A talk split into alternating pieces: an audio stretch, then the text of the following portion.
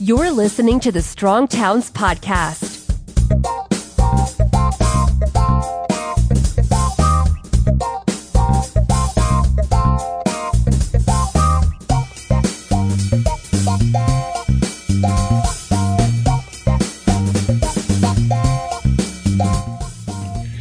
Hello, everyone. Welcome to the Week Ahead podcast. Chuck is back uh, after his vacation. Chuck, how did it go?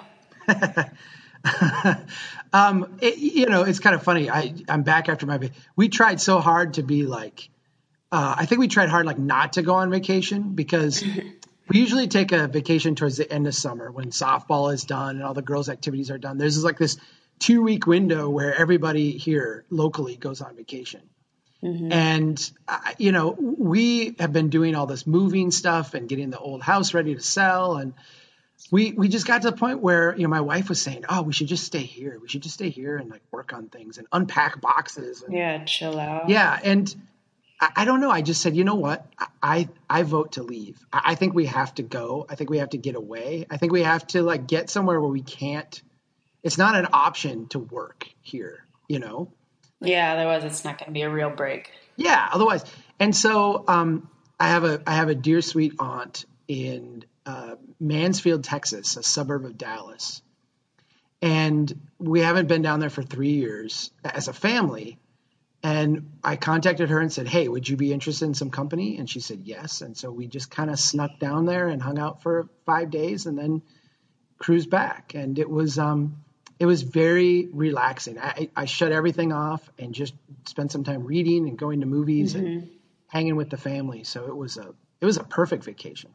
And you left a series of clues in uh, photographs on your Facebook to try to get people to guess where you were. Right? It seemed yeah. like some people got it really fast. Not me, but like right away. Yeah.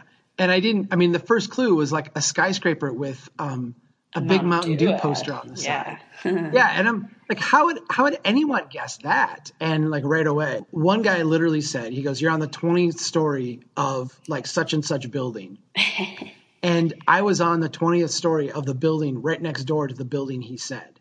So like, yeah, it's yeah. I have a lot of Facebook friends, and they know the world. So there's so many people uh, across this country who have been so kind to me and it's one of those things where like I, wherever I go, I know I'm welcome. Like I, I like there was someone who sent me a message saying, uh, you know, oh, I, I heard you're in Dallas, Fort Worth area. You know, you're welcome to stay with me and swing by, and I'll take you out and da da da da. And and it's so there's so much kindness that I get. It's just it's endless. It's yeah. it is overwhelming. My wife would kill me if I brought my computer or talked to anyone remotely related to work uh, during that week. So I just try to like stay out of touch, you know. You said you went to some movies. Have you seen the new Bourne movie yet? Or the Ghostbusters movie? Those are uh, two that are on my list. Oh, really? Okay. I I skipped Ghostbusters. Oh, I okay. For some reason had had low interest. None of the women in that particular movie um, uh, like I, I'm not a fan of any of them in particular. Oh, Chuck, and I, you are I, missing I'm, out. They're no, amazing. amazing comedic actresses. I, I think you're probably right. Just not, you know, I don't know. But I did go to the Bourne movie. Uh, I, I thought it was fun. I didn't think it was uh, amazing. Yeah, I heard it's getting just okay reviews. Yeah, I would say it's just okay. It's for a summer evening, it's fun. Um, it wasn't like it's not going to be at my top movies for the year or anything. I did see Hell or High Water, which I have to say was was getting very good reviews, although it's a rather obscure.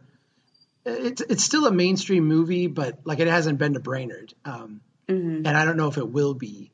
Uh, but it, it that was very good. It was a kind of a modern western bank robber kind of movie, and very good. I thought it was well acted. I thought it was. Uh, I thought the story was good. I thought it was uh, just compelling characters. I I like the whole thing. I also uh, I've never been. I never saw the movie Ben Hur, like the old black and white one. Yeah. And uh, I, but I went to the new one, and it's been getting terrible reviews. Like it bombed. You know, it's all you know. Oh, it's a terrible movie. I liked it. I, I thought it was. I thought it was pretty great. Um, you know, it's an epic. It's a long, uh, a long epic and uh, you know a lot of drama. It's very good. But um, yeah, I, I don't have the original as the baseline for me, and without that, uh, I really liked it. I thought it was fun. So you were pretty much checked out um, to take a nice break last week. Did you get a chance to read any of the content we had uh, for Suburban Poverty Week? Uh, I, I, read a little bit of it. Um, okay. I can't say that I, I delved in. I, I, did notice that you guys were killing it. Yeah, we got more traffic than big box stores a week, which no, it was it, it was crazy. And anytime I got near uh, any type of like Facebook connection or what have you, where I got like a, a, a, just a glimpse of the metrics. I saw, wow, people are people are really deeply engaged with this content. So great job. I mean, you, you this was one that you put together like 98% on your own uh, in terms of lining everything up and and kind of the focus and the approach and and yeah, it really resonated with people and that that makes me happy. It's a it's an important topic that we don't spend enough time on. Thanks. Yeah. Um, and certainly one that we'll come back to, I'm sure, in the coming months. Uh, one thing that I liked about this past week was that, you know, sometimes when we have a campaign topic, um, I, I always contact all of our writers, um, Johnny, Daniel, Nate, etc., and say like, "Are you interested in writing on this?" And sometimes most people say, "No, I don't really feel confident to write on this topic." But this one, a bunch of people um, from our kind of core writers uh, stepped up to the plate and wanted to write about it. So that was a good feature of last week, I think, and they put together a lot of great essays on different topics. Yeah. Well, I was going to say, I can see today, like it's still the top you know, the thing that I write generally for Monday is always the top on Monday. Um, but it's getting beat out by mm-hmm. all of the stuff from from last week, which you know the the cool thing about it. I mean, I'm looking at my screen and it's got the the, the live feed of the site. Uh, there's a lot of new readers, mm-hmm. a, a, lot of people who have never been to our site before are coming in on some of these posts, and, and I, I, think that's great. I, I, think it's an opportunity to reach some new audiences with our message, and um, you know, uh, resonate with a, a, a, broader swath of people. So, yeah, my only disappointment last week was that our two podcast interviews kind of fell through. So, um, I'm still planning to do the one that I was supposed to do last week, um, and that'll be probably published next week. So keep an eye out for that. Sorry to our podcast listeners that there wasn't as much of a podcast tie-in for Suburban Poverty Week. Well, and you can you can blame me a little bit on that one too. Well, you know the yeah the house is the, the house is on the market now. Okay, awesome. And I actually my I have two more weeks of of summer hours, like with the kids being home. so like today's my day home with the kids, so I like snuck into the office here for half an hour to record this, and I want to sneak back mm-hmm. home, which is really easy to do now that I live three yeah. minutes away. Um, but uh, but then we get back to school and then i can like start scheduling things during normal hours mm-hmm. and, you know to, life just gets a lot easier except you know? that you will be so, way busier with travel right yeah but you know I, but when i'm here you know the the kids like one of the hard things at the podcast is that there's a lot of like logistics around the podcast you know you've got to get the equipment set up you've got to get a sound checked you've got to get the other person hooked in you've got to check their equipment make sure it's mm-hmm. all good and then you know you've got to prep and and you you have to be here in an uninterrupted kind of way for you know an hour and a half or more per episode. And th- that's just hard it's, it's it's hard to do in the summer. In, in the school year it's easier because i i know you know like no one's going to interrupt me for these 8 mm-hmm. hours you know when i'm when i'm in the office. So yeah i i think yes, we, we, got a we got a huge travel schedule. I did listen to you and Michelle last week. Oh. Um, mm-hmm. We're gonna have some fun, you know, here uh, the the rest of the year. But um, in terms of being able to like produce good podcasts, it, it, gets a little bit easier after this week, after next week. Uh, Chuck, tell me about your essay that you published this morning about the hot air balloon. I, I, you know, I listen to a, a, lot of economics podcasts, and I also read a lot of economics, uh, just columns and, and authors and, and you know people who talk about it. And it's it's one of these things where like years ago I felt like I, I what wasn't making sense to me had a lot to do with the finance of our places, but I, I didn't I wasn't really conversant in the language. And so I just kind of delved into it and said, I've, I've got to learn this stuff. I've got to be able to speak this language. And the more I've gotten into it, the more um, the more I see that everybody is extremely confident that they know what's going on, even though like the diagnosis that everybody has is is way different. Um, so it, it, you know, and, and economics is wrapped up with politics, and they're very closely entwined, and and you know that should give you some pause as well. A few weeks back, I, I heard this one podcast with a demand side, a Keynesian kind of economist, someone who would advocate for large government deficits, uh, you know, huge stimulus packages, and, and that kind of thing, which I reflexively uh, have a have a problem with. But this guy explained it in like what I wrote in the piece, the most honest way I've ever heard. Mm-hmm. And essentially, if I could summarize it here, I'll say he he said, you know, for the last 70 years, we've been pumping air into this balloon of an economy. Uh, we've been, you know, manipulating the markets. We've been driving things up. We've been, in, in you know, inflating house prices, and we've been, uh, you know, inflating wages, and we've just been creating this huge bubble. And you know, there's a lot of people who want to essentially take the air out of the hot air balloon. We're so high now. If we did that, we would crash and we would all die. And so the only option we have is to, and literally he said, spend trillions and trillions of, of additional dollars that we don't have uh, to keep this going. And it, it, was it was such a one of the critiques uh, from the supply side school, the Austrian school of the uh, the demand side, the Keynesian school, is that you know you're creating all these bubbles you're distorting the economy and you know taking us off into like crazy places. And the the response is you know uh, uh, okay you know we're we're here and we have to deal with what's in front of us. And there's kind of a and i think this is the frustrating thing for people like me there's a discounting of the past. Like uh, you know okay fine you may not liked the policy from last year but we're here and so we have to do this now Mm-hmm. It's a little bit like in 2008 when we're told, you know, we got to bail out the banks or we're not going to have groceries on the shelf.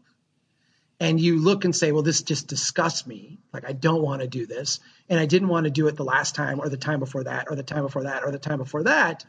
Why do we keep having to do this? Um, but yet, you know, here we are again, bailing out the banks again. And, you know, this was the first um, person from this point of view who simultaneously, I think, answered or acknowledged the fact that we've gone like way off the rails. We're way off in, in la la land. Mm-hmm. But his prescription is like, if we don't keep doing this, it, it's going to end really badly. And so let's do it. And, you know, at one point in the interview, and this was not someone who was like a Colbert like parody of a Keynesian. He was he truly believed this. At, yeah, at one year he said at one point he said, you know, if we only have eight years of this prosperity left, I'd rather have the eight years than uh, you know have the collapse and have us all die today. I'd, I'd rather have eight years of, of prosperity and then collapse than do it today. And of course, you know, he is 40 years older than you. So his, mm-hmm. you know, time horizon is going to be different than uh, than people who are not of his generation. Uh, but it just it it really stunned me to the point where I, I, listened to that podcast over and over and over again, and then downloaded a bunch of other stuff where he has talked, and uh, just really delved into it because it was it was it was fascinating to me and how honest it was in uh, kind of how screwed up we've where we are right now. Yeah, but you don't agree with his conclusion. Well, I, I, I don't. Okay, his conclusion, I think, has two parts. And the first part is we're way up in the air in this hot air balloon.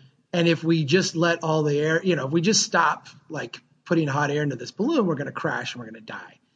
I, yeah. I, don't necessarily disagree with that. I, I think that we are in a crazy, distorted economy. And I do think that, you know, the, the analogy that I've used in the past is the, the, the drug addiction. I mean, we're, when when the economy has crashed, we've given it painkillers. And now we're so strung out on painkillers. I mean, we have to have 0% interest rates. We have to have continued quantitative easing. We have to have all this stuff in order just to keep like a modest amount of, of economic prosperity going. If you start to pull back on that, in his analogy, start to let you know the hot air dissipate, or in my analogy, you know, go through withdrawal, go cold turkey, you could mm-hmm. kill the patient. I mean, you could end up gone. Um, yeah. What where I disagree with him and where I struggle is then he goes the opposite. You know, like the thing is then you know to give like lots of drugs or to you know fill the balloon even more full of air like get another uh, you know bigger heater and try to heat even more air because we got to get mm-hmm. higher and higher and I keep going back to Tomas Sedlacek that I talked about earlier this year and the idea that what we've really done is we've traded stability for growth we wanted growth so bad we were willing to give up our stability. And in order to get to where we need to be, we actually need to flip that. We actually need to buy stability by giving up some growth. And, you know, we're going to start talking here in September about the upcoming election season and the implications for infrastructure spending. I, I think we have a general consensus nationally among uh, not only our major political parties, but but all the people who are really running in a major way, that we need to spend trillions on infrastructure, and you know I, I think that that is giving more drugs, that is you know putting more hot air in the balloon. I think we should delve into that and talk about it because if it's a fait accompli, if it's going to happen, there are ways to do it that are really going to screw things up, and there's ways to do it that will only like you know, hopefully screw them up less. I was um, I was at drinks last night with my boyfriend and a friend, and we were talking about politics as you do this time of year, and both of them were really getting excited about infrastructure spending and we're like okay we need more jobs you know we have all these like blue collar workers that are out of work like we need to just pump the economy with infrastructure money all this stuff that we've talked about at Strong Towns. Um, and I'm like, in my Strong Towns response, but we don't have money to do that. You know, where is going to be the trillions of dollars yeah. to do that? Um, both of them are like, well, you know, just add it to the national debt. Um, and I said, well, you know, we already have so many trillions of dollars in debt. How are you going to add to that? Um, meanwhile, they respond like, you know, national debt is different than personal debt. It's it's a totally different type of thing. We can just keep adding to it. Um, I don't know. I mean, obviously, it is different from personal debt, but what is what is your response to that? I mean, what what happens at you know when does it become too much debt? Like, what what do you think happens to the United States? Well, this is the inflection point, and I think this is the real interesting you know interesting spot that we're in because in in prior economic systems, let's say, uh, you would invest in infrastructure in order to grow richer. You know, you would uh, build that bridge because it would create a return on investment, and that return on investment would not only allow you to pay back the money you spent building the bridge, but it would also give you a whole bunch more wealth that would then make you better off those types of investments are incredibly logical. They make a, a ton of sense. Borrow money. If, if you can, if you can borrow money, make uh, you know a hundred million dollar investment in a piece of infrastructure, and get you know 400 500 million dollars in cash back, uh, do it. I mean, you, you're you're you're winning, right? Like that works. Mm-hmm. The the problem is that we are, you know, the way we build doesn't do that. A, B what we're really talking about now in terms of infrastructure spending, you know, we fix our rotting infrastructure. When you go out and you have a bridge that's falling down and you replace that bridge, you've not created any new wealth. You may have hired a few people to, you know, to build the bridge, and that's great. I mean, give them a job over the short term. And you know, by the uh, the, the trickle down government theory, uh, you know, they'll go out and buy things, and they'll go out and buy things, and then that will create demand, and those people will go out and buy things, and yeah, it's this virtuous effect. Okay, mm-hmm. but nothing new is being built. Like we're not creating any new wealth. We're not making the city richer. We're or essentially new property just, taxes. Exactly. We're just putting back the bridge that is there. That is a way, way different thing than, say, you know, putting in a new bridge to a new place and, and now you're going to develop and now you're going to build.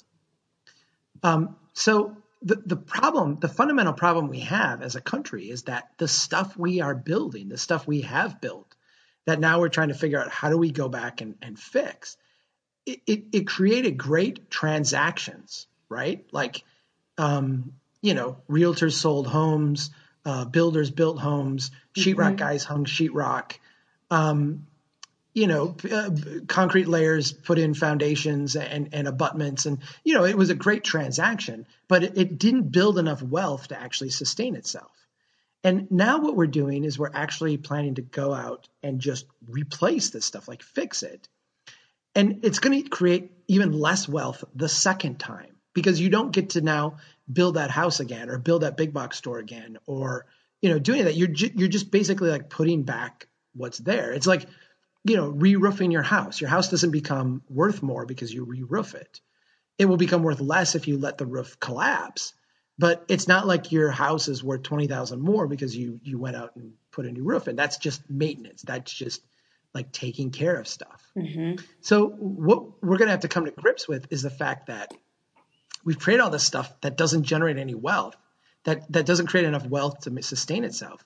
And now, if we're going to go borrow trillions of dollars uh, to just, you know, essentially fix the roof, like put do, do maintenance, mm-hmm. um, we're going to not only are we not generating more wealth, but we're we're going even further in the hole.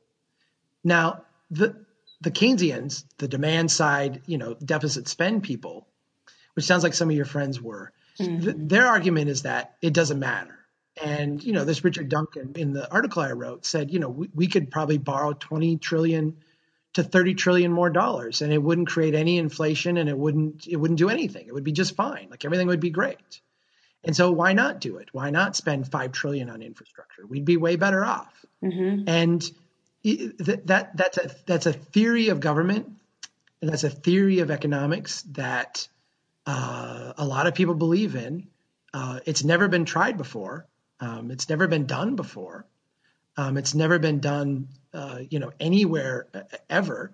Um, will it work? I guess I won't stand here and say, you know, I'm absolutely confident that it will not work. Mm-hmm. Um, we certainly, are, uh, you know, have borrowed way more than I thought we ever could. Yeah. Um, but if it doesn't work, you are, as Richard Duncan says, you know, in a hot air balloon way up in the sky with uh, all the air coming out. And the, the, the, the Nassim Taleb part of me says, my gosh, that just seems like a huge risk. I, I mean, it, it, it, seems like a crazy way to run an economy um, and, and like a very risky way, especially when you step back and you look and you say, okay, well, we, we, we're really trying to have it so you know we can spend all this money building this infrastructure so what? So you can you know drive uh, across town you know 30 seconds quicker so you can um, you know not walk three blocks to the store but instead have a big parking lot there. You, you see what i'm saying? The prosperity that comes out the other end is completely disproportionate mm-hmm. to the level of risk that we're taking yeah and and that's where i just i gag on the whole thing you know, I I I, I struggle with all of it because it is an enormous, enormous risk. For what? You know, for, yeah. for what? What do you get? I agree with you on that. That there's a disproportion between what you would spend on it and what you get out of it eventually. Um, except for things that I love, like rail, I'd be willing to bank on that. Well, that's the that's the catch, right? You know, everybody has their pet thing that they like. Okay, but you're saying that we've never tried this before, but aren't there like tons of countries that are in huge amounts of debt? And we've been in debt for a long time. Like we've we've tried that. We've been trying that. Yes. No, we we've all tried that before. Um what and and it's not worked out well. I mean, there, it's it's well documented in numerous ways that you know once you get up to certain levels of debt to GDP and you know you you have market forces on your interest rates um, pushing interest rates up. I mean, right now, if our interest rates essentially normalized to where the federal government was paying, you know, 5% on the national debt instead of less than 1%, you would have another couple trillion dollars in interest every year. I mean, we, we, we would, we couldn't keep up. There's no way. And so, you know, that has been pretty well established. What, what hasn't been established is whether we can continue to take on debt without interest rates going up. And that's what you know Duncan and Krugman and others have been arguing is the new paradigm we're in. We have globalization. Globalization is driving down the cost of labor. This whole Trump revolution we're having, where everybody's upset about immigrants and uh, you know free trade and what have you, is a reaction to the fact that uh, we have deflation in wages uh, but we have inflation in like core assets, like your house. So your house is going up, but your salary is not. That is a byproduct, according to Richard Duncan, of, of globalization. And essentially, it's an it's an endless, bottomless pit at this point that we can just keep dumping money into. Um, you know, American printed dollars out, out of thin air. We can just keep dumping money into, and not have to worry about because there's hundreds of millions of, of Indians who will work for three dollars a day and there's you know hundreds of millions of, of Chinese who will work for five dollars a day, and as long as that continues, uh, there's no end to the amount of money we can print. That that's the theory, and you know, it, to me, it's distasteful on on many accounts, but that is the theory under which you know we're going to undertake massive infrastructure spending. So we'll have a follow up post from you on this topic. I'm sure one of many. Um, let's switch gears to talk about upcoming events. Next week, you and I'm coming with are headed to Rockford, Illinois. Tell me about that event. I'm really, really excited about it because we've got some great members there that have wanted for a long time to push this up. I, I, I know this has been on the calendar kind of tentatively a, a number of times. I want to say since last mm-hmm. November.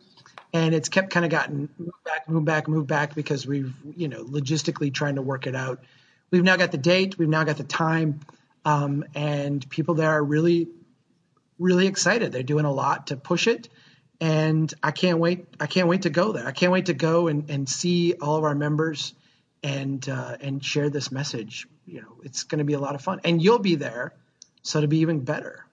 Yeah, and uh, we might do some videotaping um, of these. A lot of the event is going to be centered on walking tours of different parts of the town of Rockford. So um, we might be able to videotape tape some of that and share it.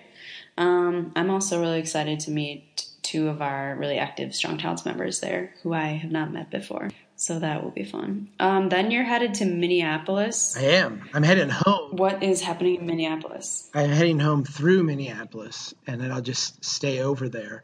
Um, it, it, I, I can't remember what the name of the group is. It's a like a utility group. It's like a professional organization of people who do like water eh, eh, systems kind of thing.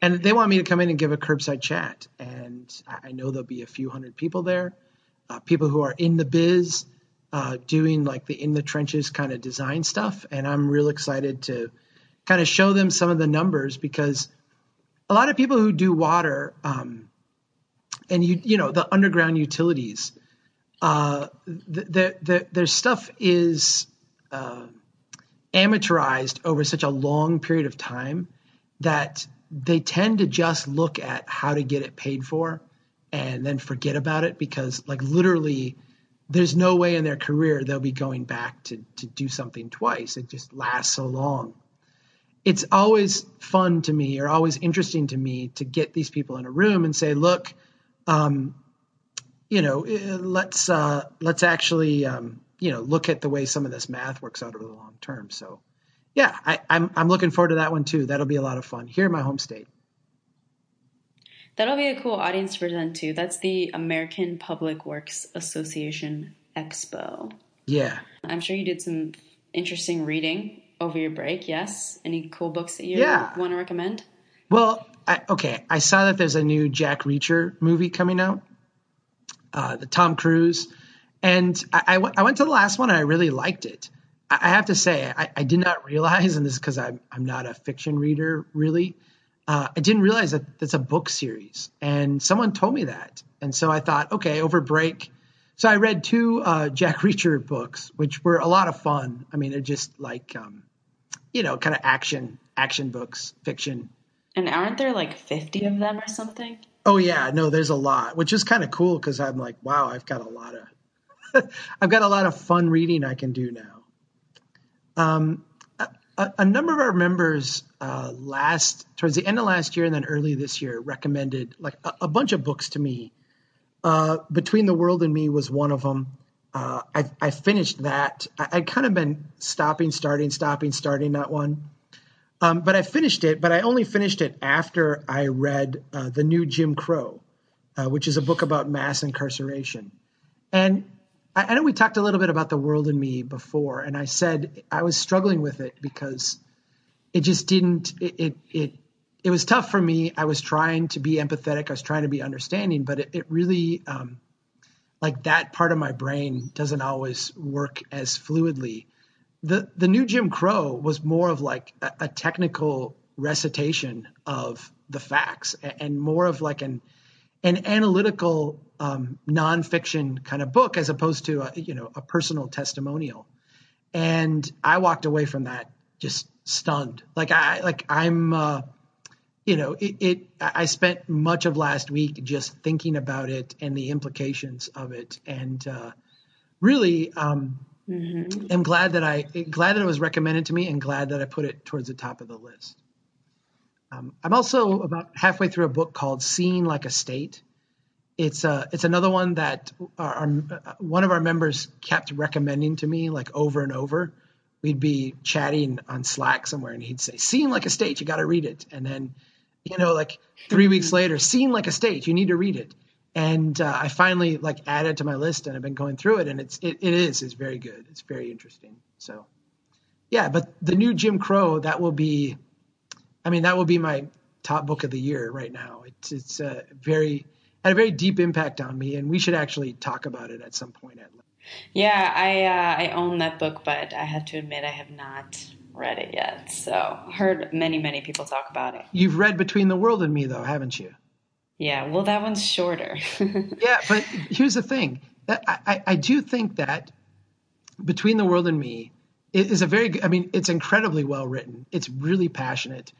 You know, it's an emotionally written book. There's a certain, like Myers Briggs type, to use my language. There's a certain type of person, right? who is really that is a, like very compelling to and I, I do think you know knowing you and knowing me i do think that that is a book like more aimed towards you um, yeah the the new jim crow is like the you know the geek version of that it's like the okay here's the technical data and here's the history and here's how you know a led to b led to c led to d and here's how that intersects with one two three and four. And that is like a book for a different kind of person. And that's mm-hmm. that's like my kind of book right? Like i like i totally get into that. Um so i i, yeah, I don't legit. I'm glad i'm glad it worked for you and i should still read it. I definitely want to read it well i i felt guilty about not and not liking between the world and me because like grayson read it and grayson you know emailed me and said i'm so happy you're reading that book it means a lot to me you know like I think you'll really enjoy it. And, and I did. It, it didn't resonate with me, but the new Jim Crow really did. And I, I think it did because my mind is maybe just a, a little bit different, you know? Yeah, definitely. All right. Well, we'll wrap it up for today, but we'll have a new podcast for you, I promise, on Thursday. So uh, take care, everyone, and have a great week.